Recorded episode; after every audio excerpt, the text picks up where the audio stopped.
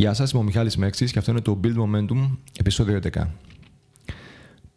Πόσες φορές έχετε πιάσει τον εαυτό σας, μαμάζει και εγώ, να χασομεράτε, να χρονοτριβούμε, να καθόμαστε στο καναπέ και να, είτε να, να σκρολάρουμε στο Instagram ή το Facebook, είτε να κοιτάμε την τηλεόραση χωρίς να κάνουμε, χωρίς να έχει τηλεόραση κάτι να μας πει, κάτι να μας δείξει και απλά να σκοτώνουμε τον χρόνο μας αρκετές φορές. Όλοι αυτό το κάνουμε. Όλοι το παθαίνουμε. Σε όλους μας ε, συμβαίνει αυτό. Και ο λόγος είναι, παρόλο που όλοι έχουμε να κάνουμε πράγματα, είτε είναι κάποια εργασία, είτε είναι ένα project στη δουλειά, είτε είναι πάντα κάτι, πάντα κάτι υπάρχει να κάνεις. Είναι ότι έλα μου, εντάξει, χρόνος υπάρχει, θα το κάνω αύριο. Αυτή είναι η χειρότερη συμβουλή που μπορούμε να δώσουμε στον εαυτό μας. Έτσι, σίγουρα δεν θα εκμεταλλευτούμε όλον τον χρόνο που έχουμε στη διάθεσή μας. Ο χρόνος είναι πολύτιμος, αλλά υπάρχει κιόλας. Αρκεί να μάθουμε τον εκμεταλλευόμαστε. Οπότε, υπάρχουν πολλές φορές που χρονοτριβούμε. Καθόμαστε και δεν κάνουμε τίποτα. Ο τρόπος για να το καταπολεμήσουμε αυτό είναι η συνέπεια. Είναι η συνέπεια. Η αδράνεια φέρνει αδράνεια. Η δράση φέρνει δράση. Όσο πιο αδρανείς είμαστε, τόσο πιο πολύ θα μας γίνει συνήθεια αυτό όσο πολύ καθόμαστε και λέμε, έλα μωρέ, εντάξει, είναι OK, okay, τόσο πολύ θα το συνηθίζουμε και θα το θεωρούμε φυσιολογικό.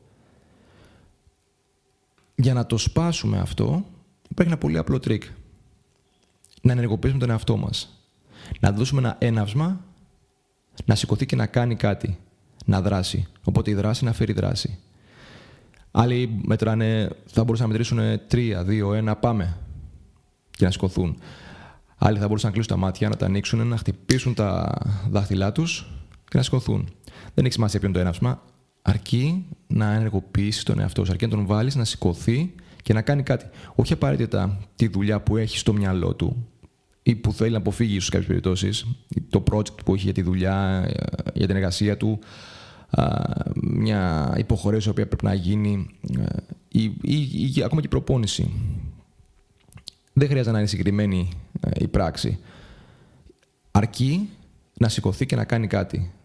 Να βγει στο σπίτι, να κάνει 20 push-ups, να ασχοληθεί με κάτι. Οπότε κάθε φορά που πιάνετε τον εαυτό σας να. Βασικά, το βασικό είναι να υπάρχει επίγνωση, βέβαια. Έτσι. Δηλαδή, συγγνώμη το ξέρεις αυτό, να, υπάρ, να μπορείτε να καταλάβετε ότι αυτή τη στιγμή κάνω κάτι το οποίο δεν, δεν έχει κάτι να μου δώσει. Απλά σκοτώνω τον χρόνο μου. Αυτό είναι το πρώτο βήμα. Μόλις καταλάβετε αυτό, μόλις αποκτήσετε επίγνωση του ότι τώρα δεν κάνω καλά, το επόμενο βήμα είναι να ενεργοποιήσετε τον εαυτό σας. Εντάξει. Αυτό χρησιμοποιώ εγώ, αυτό κάνω. Και αυτό με έχει βοηθήσει πάρα πολλές φορές. Γιατί όλοι οι άνθρωποι το μπαίνουμε στη λούπα αυτή να χασομεράμε, να σκοτώνουμε τον χρόνο μας. Το πρώτο βήμα είναι να καταλάβουμε ότι το κάνουμε αυτό. Καταλάβουμε ότι αυτό που κάνουμε δεν μας δίνει κάτι, δεν έχει όφελος δεν έχει τόσο όφελος. Γιατί αυτό πολλές φορές μπορεί να μας βοηθήσει να καθαρίσει το κεφάλι μας, να ρεμίσουμε. Δεν έχει τόσο όφελος.